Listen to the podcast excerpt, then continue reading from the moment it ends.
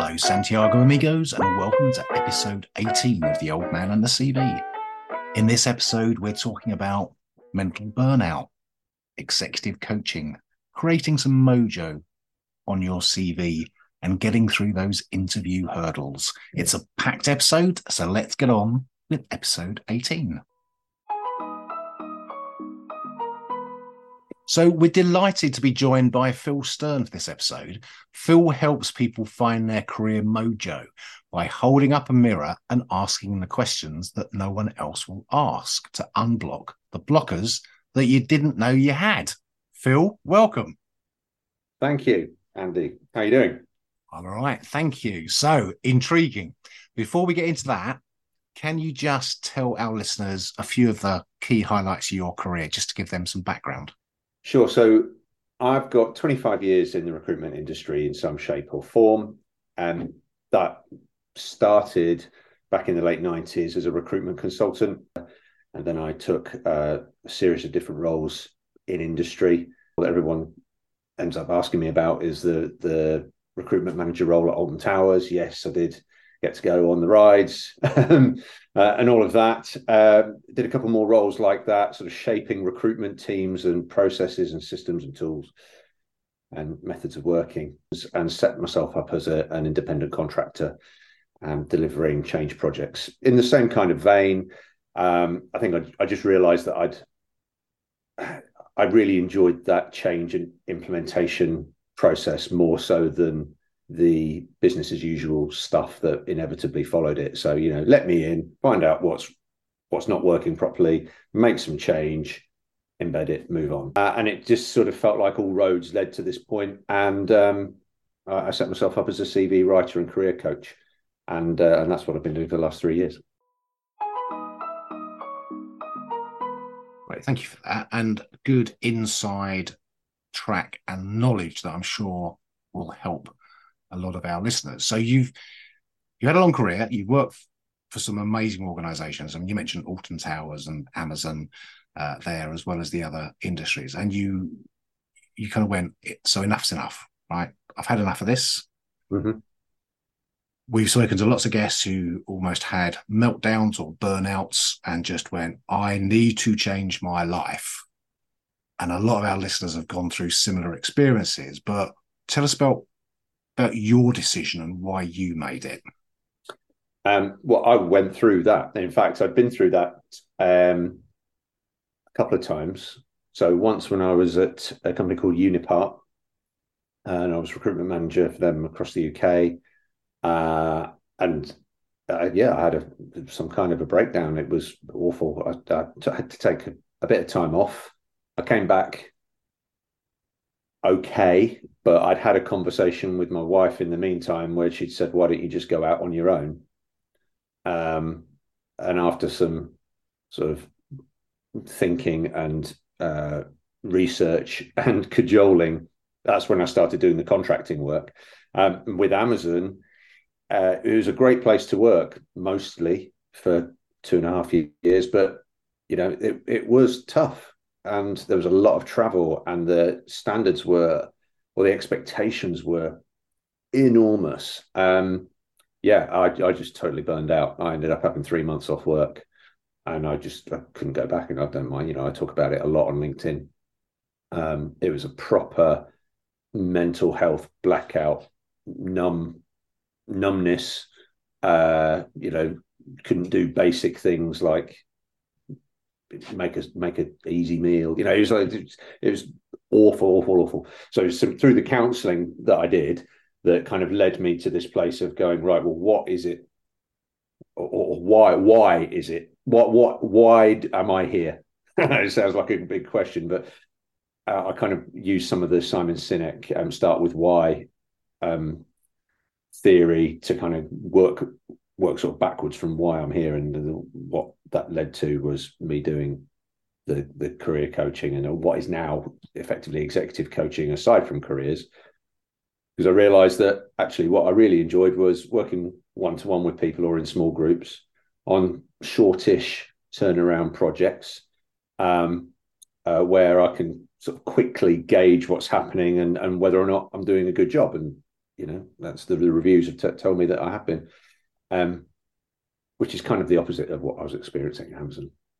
I think it's it's very interesting. I think that burnout message will resonate with a lot of people because I'm generalizing, but mental health now is much more mental health awareness is much more prevalent in mm. our children if they're teenagers or in their 20s than it certainly was for our generation and i think there's a number of people i think there are a number of people that have gone through very similar challenges but it's almost not talked about openly because well look work's hard it's stressy crack on and then get back on with it and i think mm many listeners will feel, do you know what? I've done that.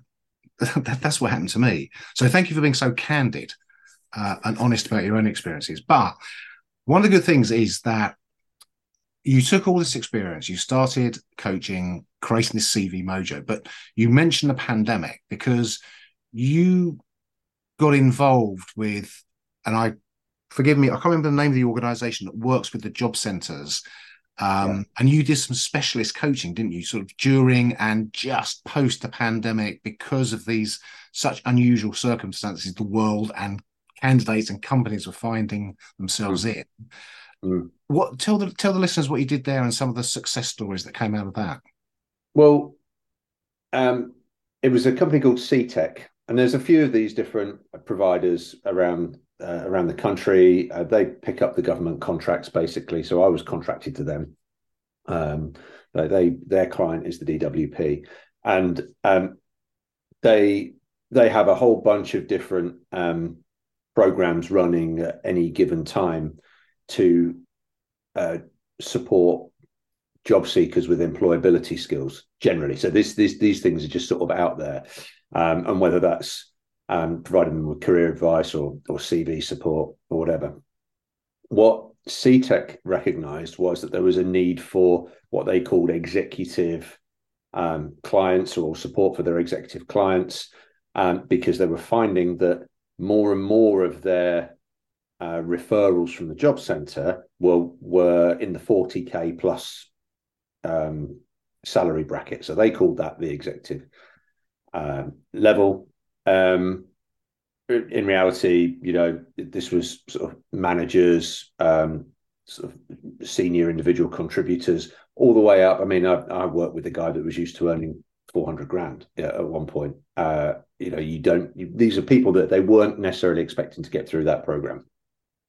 So what I did is I, I put together for them um, a program of um, uh, career discoveries, like a discovery couple of discovery calls where it was like, okay, what, what's what's the what's the actual issue here? Let's help try and help you get back on your feet. What is it you want? What is it you're good at? Where can you add value? Um, sort of rebuild confidence. Uh, that was supported by uh, a CV deep dive, and that's kind of been my bread and butter um, over the last three years. So CV deep dive, where we really unpicked what they'd done in their careers, the achievements they'd had, the values that they had, what motivated them, you know, really kind of lift the bonnet, if you like, and, and have a good look under that. But then replay it to them in the CV. Um, so they would be they, so they would end up looking at it and go, oh, okay, I, I recognize now, I, I, see myself in this. So this has been hiding, you know, under the surface. So it's a real joy, uh, sorry, uh, journey of discovery for a, a, lot of those participants. And then um, the, we bolt onto that um, interview coaching. So a lot, uh, quite a number of these uh, folks that we worked with hadn't been interviewed for years, um, had never needed to be. A lot of them never needed a CV. Uh, so we saw, and I say we because I, I, had a couple of guys, I brought a couple of guys on to, to help me with this. Um, around 50 people over the course of about a year, uh, taking various bits of this program. Um, and you know, we saw some real kind of mindset shifts in those individuals. A lot of them got new roles. A lot of them, I mean, the, one of the biggest measures was in the interviewing skills bit, where I was asking them, so one at one to five, what's the how confident are you in, in interviewing? And some would say, well, one, absolutely horrific. And we take them on that journey. But there was a number that said, well, four, you know, I, I reckon I'm pretty good. You know, you just get me in the room and you do the coaching with them and they kind of have a have a dose of reality because nobody's actually ever given them the objective feedback and they realize actually that they were maybe holding themselves back with the belief that they were nailing interviews but they weren't they they just weren't um, uh, kind of addressing the questions that were being asked properly and and for want of a better phrase selling themselves or storytelling uh, with any uh, you know in a compelling way so that's going to be fascinating. So what we're going to do, as per normal listeners, is we're going to put Phil's details uh, in the episode notes and anything okay. around coaching and creating some mojo from the CV and maybe some interview coaching. We'll put Phil's details in there so you can contact him direct uh, through LinkedIn. And please feel free to reach out to him through there because I'm sure that this is something that, again, is going to resonate with a lot of people. Um, so, if there's just one thing you'd like our listeners to take away from your episode, what would that be?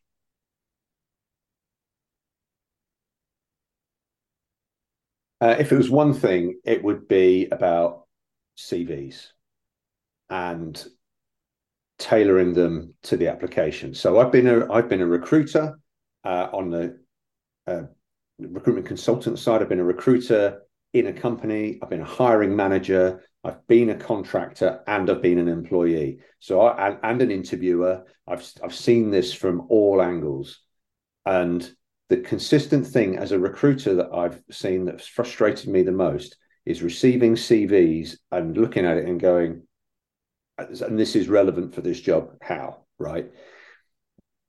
Um, recruiters, hiring managers are not mind readers. So it's absolutely imperative that you look objectively at your CV or get somebody else to do it. I'll do it, of course.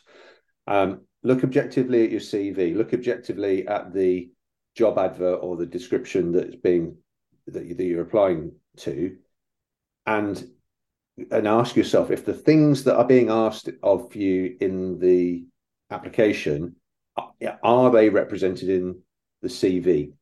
absolutely yes or no. If they're kind of half alluded to, or they're in your head, or you think, um, oh, well, because I've done that job, they'll know that that means this. No, that's no good. It needs to be absolutely in black and white the thing you did with an, an outcome that is relevant to that point in the advert. Otherwise, you know, the the the synapses do not connect. Drops of wisdom. Thank you very much indeed, Phil, for joining us today. It's been a pleasure. Uh, likewise, and thank you for having me on. Well, thanks for listening once again, Santiago amigos. That's all we've got time for this week. We will see you next week as usual.